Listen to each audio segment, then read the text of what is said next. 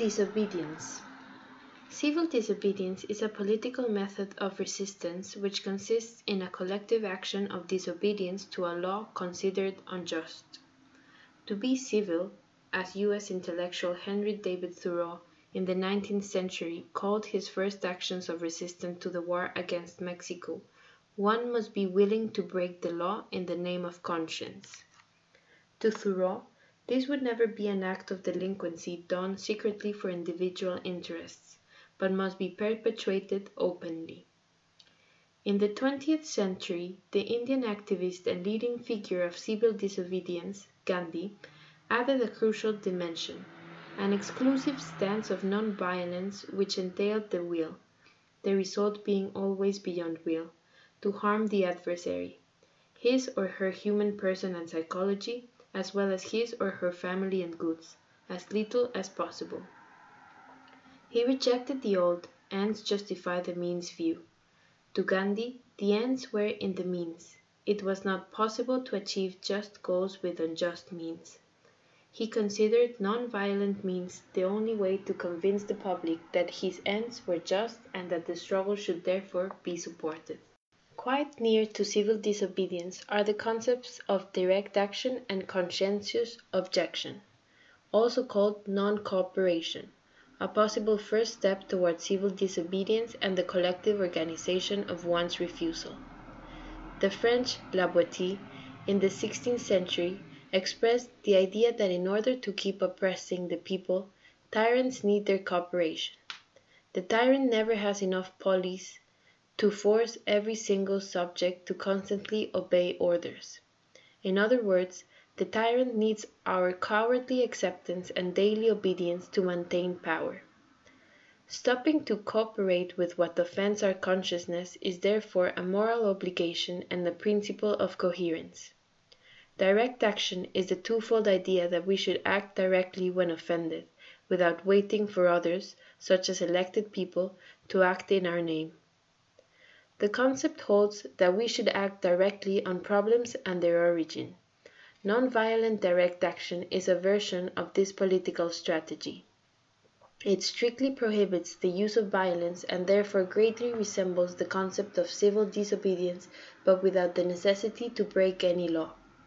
When one disobeys an unjust law, this is indeed a non-violent direct action.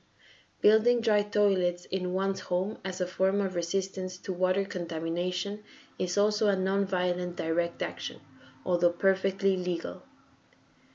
In the past, civil disobedience proved to be a powerful tool to fight for equal rights, women's, gay and lesbians, and blacks' emancipation, labor rights, independence, such as India and Zambia, peace, such as opposition to nuclear bomb testing to the Vietnam War, and political liberation, the fall of numerous Western, Eastern, and recently Arabic dictatorships.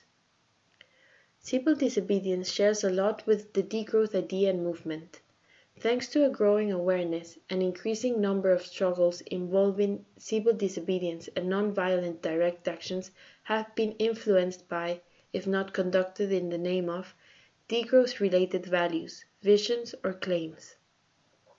These have included actions to stop mining projects, to introduce radical changes in energy and water policies, anti-privatization of water movements in Italy, France, Greece, to oppose major infrastructural projects of airports, highways, and fast-train railways, Spain, Italy, France, etc. As it is sometimes necessary to disobey to live according to degrowth principles, some struggles involving civil disobedience have been directly initiated by degrowth activists. For example, in France in 2011, squatter camps were installed in several cities and successfully opposed a law targeting free housing, tents, caravans, squats, and the right to self-build one's home. The mass mobilization against the introduction of genetically modified crops in France by the end of the 1990 which saw hundreds of people taking part in the uprooting of GM fields, was largely motivated by degrowth, and the same in Spain and Belgium, as was the battle for the right to grow and trade traditional seeds, following an international campaign of civil disobedience called Act for Seeds, initiated by Indian activist Vandana Shiva. Civil disobedience has been used against advertising, with activists provoking trials by painting billboards, or new intrusive technologies, Neoluddite mobilizations such as those against nanotechnologies in the UK and France. In the emblematic case of Catalan degrowth activist Enric Duran, acts of financial civil disobedience were directly aimed at sponsoring degrowth. Duran openly expropriated, in his own words, 492,000 euros from 39 banks, drawing attention to the unsustainable Spanish credit and banking system, just before the crisis imploded in 2008. Duran, who used the money to fund alternative movements and projects, including many related to degrowth, declared that he had no intention to repay the debt and was prepared to face the consequences and go to jail. These political struggles remind degrowth activists that fighting the law through civil disobedience might be necessary.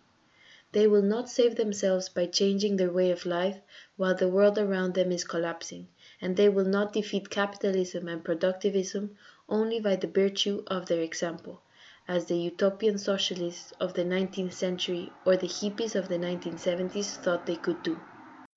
On the other hand, civil disobedience and non-violent direct actions are primarily methods and tactics and are sometimes chosen by activists who have nothing to do with environmental and progressive values, such as anti-abortion activists. Nonetheless, tactics are non-neutral and can't be successful if not supported by strong values. These values are often very close to those of degrowth supporters. First, the value of direct action, including the rule of direct democracy often refers to consensus-based decision-making processes and leaderless movements. Second, the value of a pragmatic approach relates to keeping an open mind to differences and the choice of realistic and reachable objectives, with trial and errors based processes as opposed to dogmatic postures and too abstract and unrealistic objectives. Third, because activists know they can be wrong just like anybody and they know they can be misled by their conscience, they choose not to cause damages that would be irreversible, as damages provoked by the use of violence are, by practicing non-violence against humans. This non-violence includes increasingly life and goods in general. Last, it is the search for coherence between values and actions which has driven some of the main figures in the history of civil disobedience to live according to principles strongly resembling those of degrowth. Thoreau practiced and advocated self-sustainability. Tolstoy and Gandhi distributed their goods and embraced sobriety.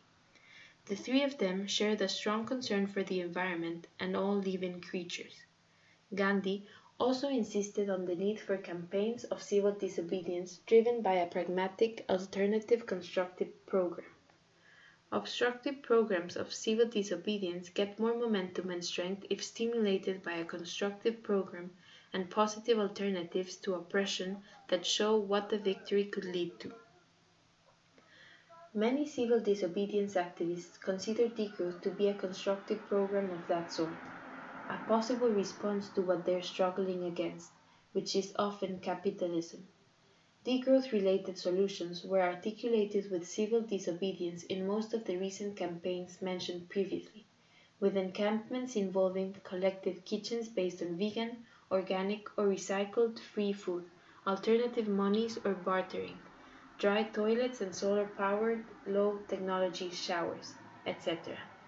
These acts of disobedience prove that it is possible to create strong resistance and build up degrowth compatible alternatives both at the same time.